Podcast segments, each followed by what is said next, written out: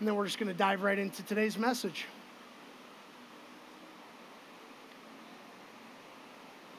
Lord, if I could push a button and take this roof away, I think I'd push the button. Just to be uh, covered in rain right now would be really cool. Just seeing Margaret get baptized, just that reminder that you cover us, you wash us, you wash us clean. I think of the rain as it's washing away the oil on the roads, it's washing away the dirt and the muck. Lord, your, your spirit coming and washing us clean. I thank you for that reminder right now with this rain. Lord, I pray that your spirit would fall, just as this rain is falling, that your spirit would now come and fall fresh upon us. As we hear your word, I pray that you would uh, just speak really clearly to our hearts. We pray this in Jesus' name. Amen. Hey, does anybody in the room have a bug out bag? If stuff goes down, you got a bag that you grab, throw in your car or something. I don't know. Maybe you've been through a hurricane here or something like that. You got a little bug out bag. It's a bag full of stuff. You grab and you go if you ever need to go. Anybody? Okay, a couple of you guys are ready to rock and roll. We actually have a lot of little bug out bags in our life. Um, when there's a, a need or a perceived need in our, in our future coming up, we put together sometimes little bags of things with the resources in it that we need for that thing. So I'm thinking of a couple things. I'm thinking of like, um, here, right here, I'm thinking of uh, this is just a little lunch box. So you, you, you have a perceived need. You're, you know, in about six hours, you're going to have a need of some kind. You're going to be hungry. So you throw some food in here and, and you carry this with you to meet the need of what's going to be coming. Another little thing here uh, this is one of my hunting bags. Uh, I always have all the stuff that I kind of basically need for my hunting stuff. I can just grab this. We went out hog hunting the other day, me and Core, and I just grab this. I can throw it on, and I just know that I got kind of everything I need that's going to be in here for the, the stuff that I perceive as what my need is going to be. You guys might have stuff in your car. Anybody got stuff in your car like jumper cables and little tools and stuff? Yeah, you got stuff because you're like, I want to be ready for the, the, the, the, the thing that I can perceive as maybe the problem ahead of me. And so I kind of get some stuff ready. Well, the text today kind of tells us about a need, something coming up that we need to be prepared for. And then I would argue, and uh, don't get me wrong, I do myself a little, give myself a little bit of preaching liberty here by saying there's kind of two things that stood out to me in this chapter of Paul saying, make sure you have these things as you go towards that need or problem, okay? And, and, and we're just going to get right into it. Uh, 2 Timothy chapter 3 this is what it says. But understand this that in the last days there will come times of difficulty. Understand this that in the last days there will come times of difficulty.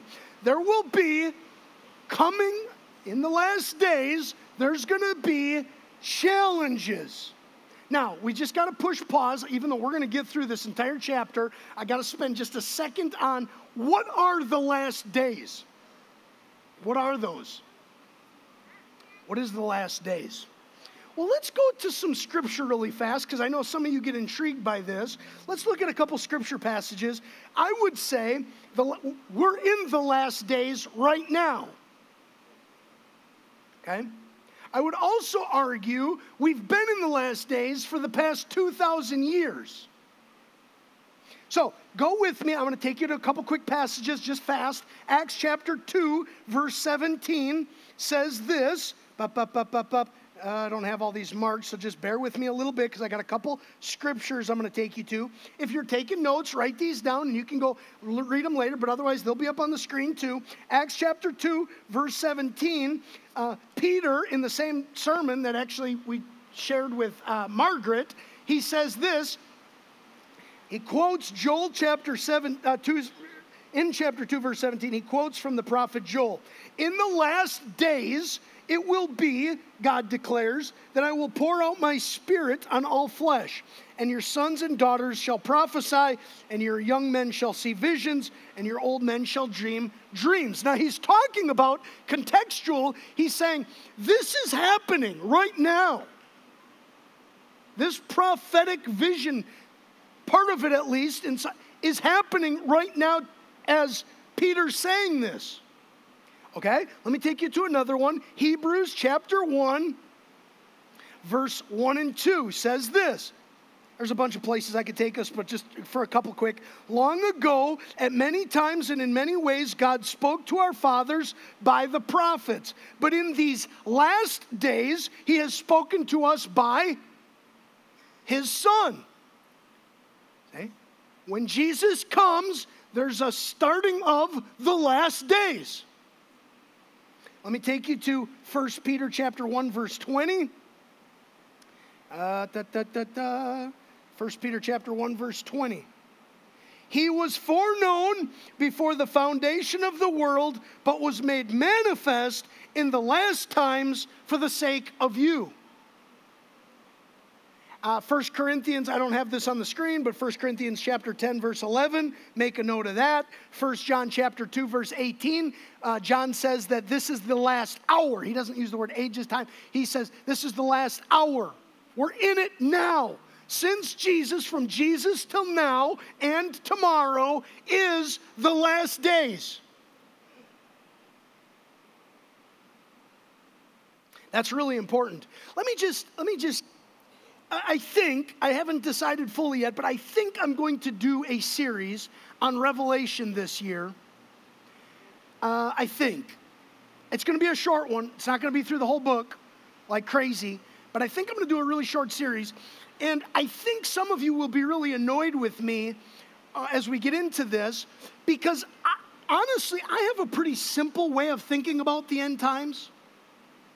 Um, you know, a lot of people get into the end, eh, like the details and stuff, and try to figure it all out.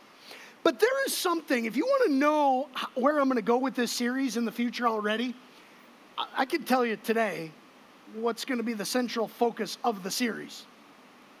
And it's going to be from Matthew chapter 24, verse 44, where Jesus says, Be ready. That to me is something that YouTube bloggers and people on, you know, figuring out all the dates and all the stuff, that's the stuff they never focus on. I'm amazed by that. And to me, I'll be honest with you, I have kind of a simple way of thinking about the end times, and it's pretty much that. Is there more that should be looked at? Yes, John, John says in Revelation, he who reads this, these words will be blessed. Fair enough read through Revelation. We'll go through Revelation. We'll talk about what some things might possibly mean and stuff like that.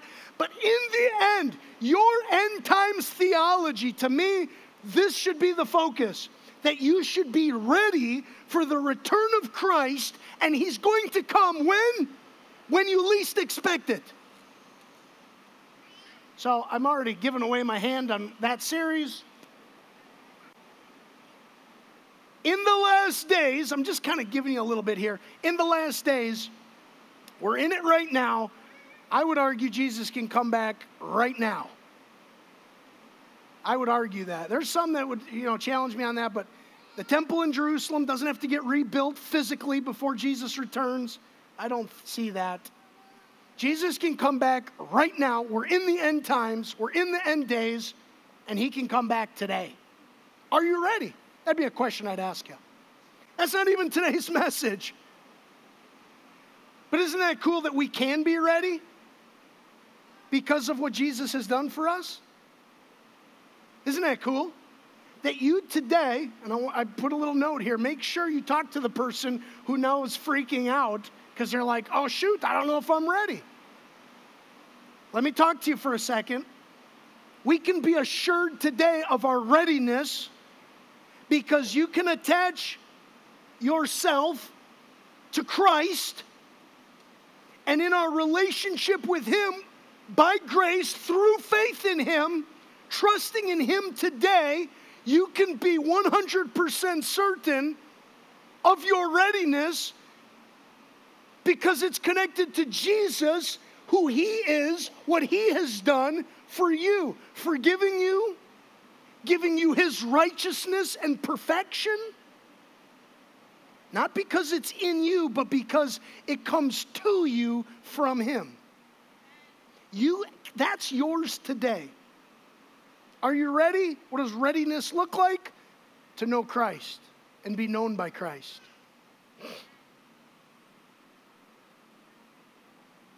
Okay, so that's just kind of a little bit of a side note there, but understand this that in the last days there will come times of difficulty. What's that difficulty going to look like? Paul starts to lay it out to Timothy. For people will be lovers of self, lovers of money, proud, arrogant, abusive, disobedient to their parents, ungrateful, unholy, heartless, unappeasable, slanderous, without self control, brutal, not loving good, treacherous, reckless, swollen with conceit, lovers of pleasure rather than lovers of God. I'm so glad that the end times are still coming up ahead of us. That is, none of this is pertaining to today. Full of sarcasm. Having the appearance of godliness, but denying its power. Avoid such people. For among them are those who creep into households and capture weak women, burdened with sins and led astray by various passions always learning, never able to arrive at a knowledge of the truth. Just as Jannes and Jambres opposed Moses, so these men also oppose the truth.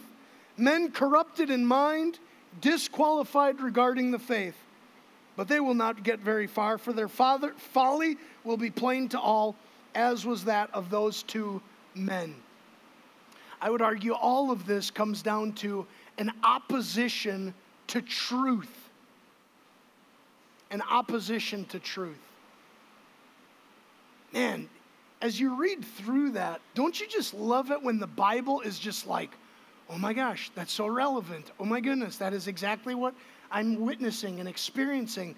There it is, like it's happening, right? It's right there. Which of these things is not taking place today, rampantly in our society and culture? Like rampant. the opposition against the truth. This will be the signs of the end. And it's been happening for 2,000 years. Now, Paul does say, and don't go there because I didn't put it up on the screen, but in verse 13, which we'll read in a second here, evil people and impostors will go on from bad to worse, deceiving and being deceived. It, there, there, you might have a sense of it getting worse and there could be some truth to that, even biblical truth of, yeah, things just are bad and they just keep getting badder.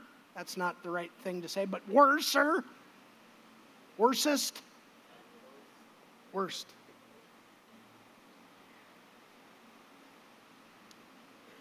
Does this sound familiar? Those who would oppose the truth? People who would fall into love with what they feel to be true? People who would fall in love with their own feelings about things, and you ask them, why do you, why, what do you think about that? Why do you think that way? Well, because that's how I feel about it. What does that mean? They're lovers of self. All this stuff heartless, unappeasable, slanderous. Abortion becomes okay. Uh, genders get all weird and confused. Um, marriage gets all whacked, screwed up. Um, divorce becomes easy.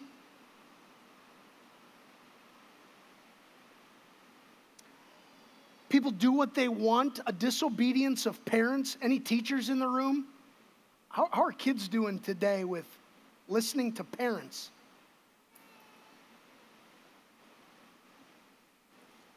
Pride, selfish. We got to be careful though.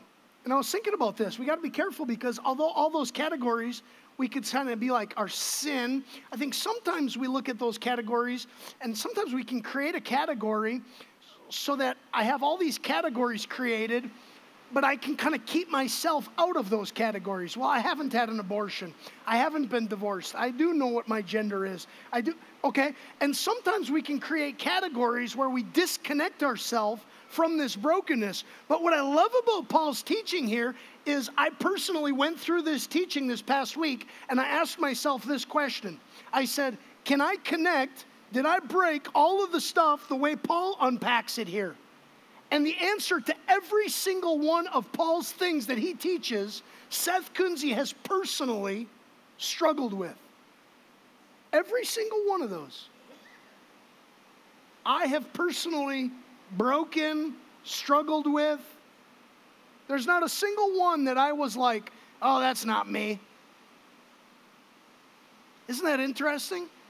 This is why what marks us as a church isn't so much that we're so great. What marks us is that we started our worship today with no, I recognize my incredible need for God. I recognize I'm in need of a Savior. I recognize I'm the most, I'm the chief of sinners. If there's the worst sinner in the room today, it literally, and I really believe this, is me. And so, what marks us isn't so much that we're so great, it's just that we're connected to us, the Savior. We're connected to Jesus who has laid claim to Seth's life. And I don't get it. I mean, his love for me is that amazes me beyond amazement that he would give to me his righteousness and perfection and love and take away my sin. But that's what he's done. And he's done it for you and for me, both. But the world's just going to go on and on with this other stuff. And we want to be the kind of people who would say, we're not going to walk in that anymore. We're going to step away from that. I'm still a sinner. I'm still going to struggle with some of this stuff for sure. For sure. But I'm going to be the kind of person who looks at it and says, it's not okay. This is not where we need to be going. I want to follow Jesus and what he has for me.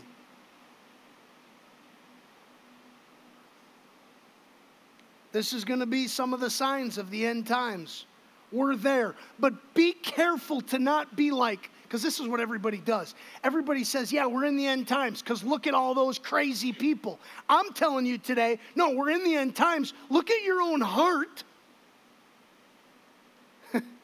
Recognize your own frailty. Recognize the fact you don't even know what this afternoon's going to hold. You can't control uh, when you're going to die. You can't.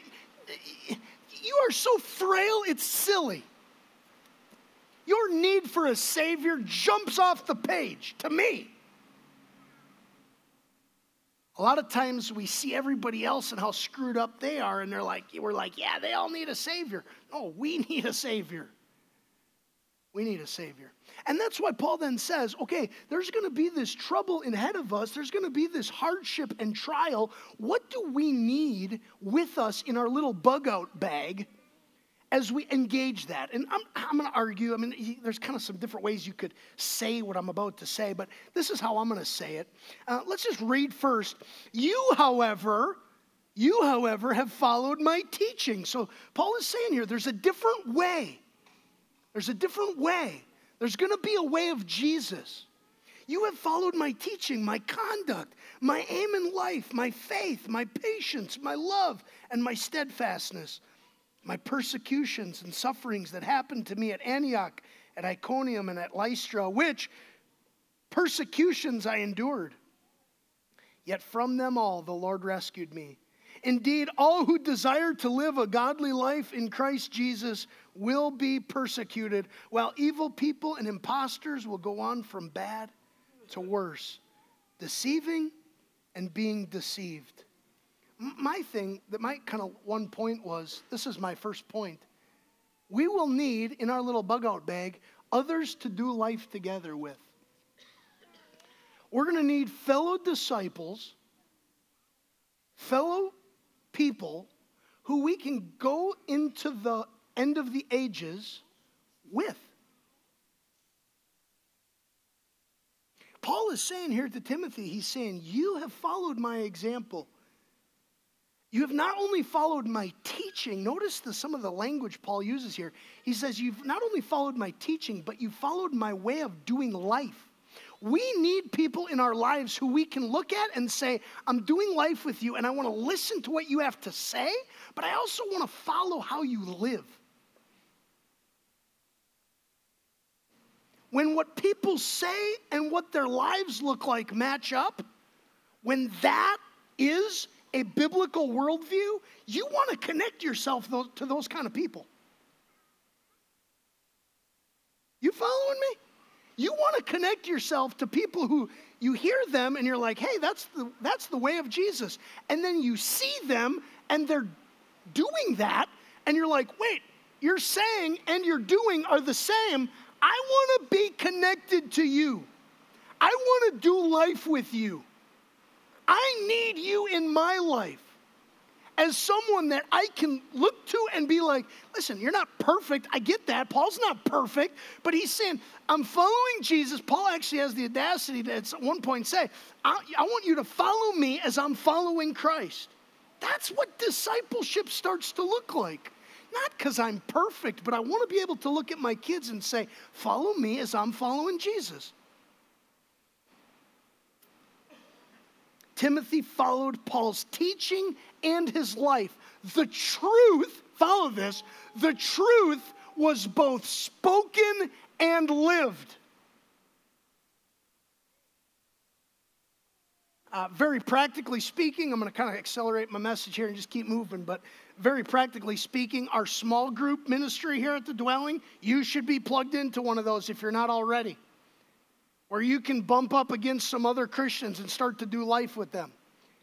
If you are somebody in need of some one on one discipleship, come and talk to me. Let me get you connected to somebody else. I, it shouldn't have to come through me. We should be able to do a lot of this more organically, honestly. But if you're just like, man, I just don't have somebody, then come and talk to me and I'll plug you in with some other more mature disciples who can walk with you in a discipling relationship. We've got some of that going on in our church right now. And it's in those situations where I am seeing God do some of the biggest things Where I'm not seeing God work and do amazing things is when we are resistant to and just turning the TV on every night and just falling in love with the culture and just doing our own thing. That's where we're resisting what God is trying to do. I'm saying let's lean in to the body of Christ Let's make sure that we have people in our life that we can look to and follow. And let's make sure that we're thinking about the fact that there's people looking to us and they got their eyes on us. Are we being the kind of people who are both speaking and doing and it's connected to truth? Our teams, I think of the team this morning that was here, seven o'clock setting up, eight o'clock setting up chairs, uh, nine o'clock, there was a group here for our little dwellers. I got people that are saying, I want to be plugged into teams of people where we can start walking with each other. That's a great place to start building some relationships with people. Bible studies. There's Bible studies all through our church. We don't advertise them as much because honestly, we're kind of more, we try to push people to think about um, being in relationship and connecting with each other. You should be introducing yourself to the person next to you. You should be slowly getting to know them. You want to sit in the same spot every week? Use that to your advantage. That's not a disadvantage. That can be an advantage where you start to get, hey, I've seen you now for the past year. We should know each other's name. So that's one thing God gives to us is other people. Paul says, I want you to follow me. You, you have been following me, Timothy. Good job. And we need to continue to do that because persecution, hardship, struggle, the stuff of the end, the last days, is going to be coming. We're going to be entering into that.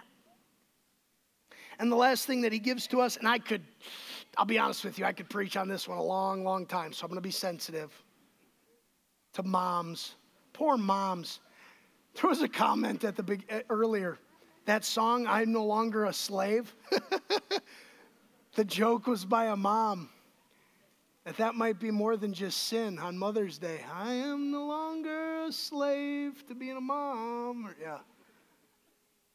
Oh, you moms are amazing. 2 Timothy 3, look at this, verse 14. But as for you, continue in what you have learned and have firmly believed, knowing from whom you learned it. There's the disciples, we need people. And how from childhood you have been acquainted with the sacred writings, which are able to make you wise for salvation through faith in Christ Jesus. All scripture is God breathed it's, it's uh, inspired by. There's the word pneuma in the Greek is connected to some of that. Breathed out by God and profitable for teaching, for reproof, for correction, and for training in righteousness, that the man of God may be complete, equipped for every good work. The, the second thing that needs to be in our bug out bag is the Word of God if truth is going to be, if the opposition to the truth is going to be the problem, which I would argue that's kind of the central thing of all that stuff against the truth, then the truth is going to be what we really want. Well, then the question is how do we get the truth? What's going to be the thing that that even today, as I'm standing up here, literally 2023 is today. 2023, you're sitting out there listening to some young whippersnapper telling you stuff. What is it that governs even that? What is it? Do we just take what Seth says up here, just in whatever he says? Or do we, do we open up the Word of God and do we say, this has to govern what he says? It's, it's the Word of God that's going to be that which speaks to us. Now, my prayer is that today's message has been a faithful rendering of the Word of God but it's always the Word of God that we sit under. See, the Word of God is not primarily a history book, although it's full of history. It's not primarily a, a science book, although it's full of sciencey stuff. It's not primarily a, a nice teaching book, although it's got a lot of good teaching. This is primarily a book of salvation. It's showing you how to be saved. It's showing you where salvation comes from. It reveals to you the things God wants you to know and hear. And so, as we open up the Word of God, we don't want to control the Word and make it say what we want it to say. We want to sit underneath it and allow it to govern our lives. It's not based off of what I feel. I feel a lot of different things my life should not be dictated by what I feel. I see that get people all sorts of confused and wacky. And I've felt it in my own life. We've got to keep going back to the Word of God and let it govern us, let it lead us. Jesus says in Matthew chapter 4, verse 4. This is, I love this verse about the Word of God. Jesus says, he's quoting here Deuteronomy chapter 8. Jesus says, Man does not live on bread alone, but on every word that comes from the mouth of God. You should see opening up your Bible similar, if not almost the exact same way, as the way in which you see your life in connection to eating physical food. There's no better illustration to me in the Bible than that. You would never miss meal after meal after meal after meal. Why? Because you need it to sustain yourself. And I think Jesus is saying that exact thing about the Word of God. You've got to go back to it and go back to it and go back to it and go back to it. It doesn't matter if you walked away and you didn't fully understand it. It doesn't matter if you're like, I don't fully get it. It still sustained you. I don't know. I eat oatmeal on some mornings. I don't like oatmeal, but I need it. I'd rather have Captain Crunch Day. Peanut butter crunch, that's awesome day. Those are my favorite days. But Jackie's like, no, you're also going to be eating some oatmeal. Sometimes we open up the Bible and we have peanut butter crunch moments. Sometimes we just have oatmeal moments. But the reality is, is we need both to sustain us in our walk with Jesus. This is why, I mean, this is why I, I always say this, and it's a little bit I don't even know. I'm always, I always try to think of what would I say if I knew I was going to die this afternoon. What would be my parting words to you? I think my parting words. I think I would sing "Jesus loves me," but I would say "Jesus loves you." I'd sing it in a in a way of declaration over you, and then I think I would just say, "Keep reading your Bible," and then I would go. And I think I'd be I'd be okay going that way. Read your Bibles. Be in God's Word. Get to know these sacred scriptures the sacred writings that Timothy has known since he was a little kid. I mean, mom, dad, grandma, grandpa to sit down and have your little kid come up and sit on your lap, and you grab one of those little children's Bibles and you just read it to them. And the next day you do it again. And you know, it can start to get frustrating because all of a sudden you're over here giving one a spanking or something. And, get over you get over. It's crazy. Keep doing it, keep doing it, keep doing it. It can be frustrating, it can be hard, it can be a challenge. But what is, what is Paul saying here? He's saying, Your grandma, your mom, you know, he said this back in chapter one, they took seriously what? What did they take seriously? The scriptures and making sure Timothy knew them. So, as we go into the last days, as we're in the last days, be ready because Jesus will come at a time when we least expect. I believe that so much.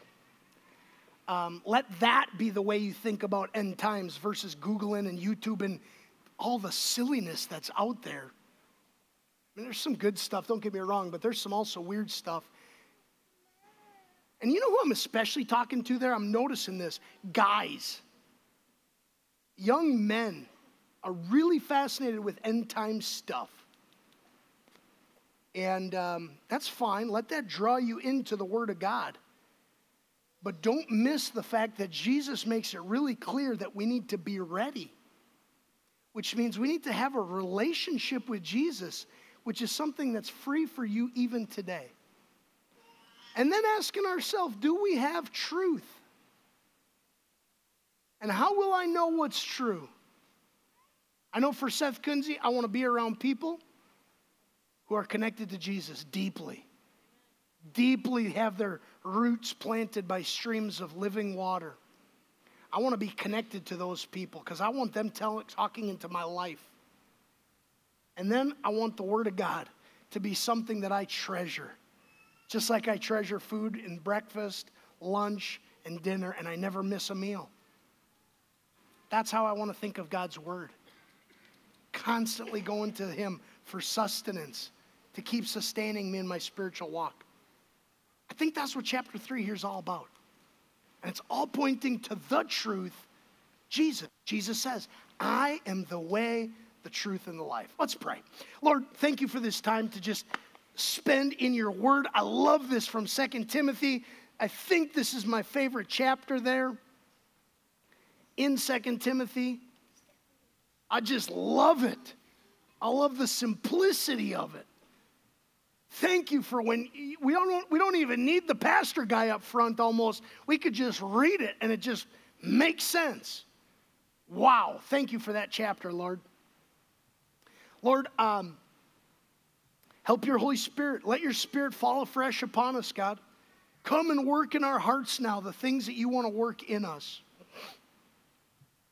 Strengthen us. Give us courage to take the next step that you'd maybe be calling us to take as it pertains to today's message, God.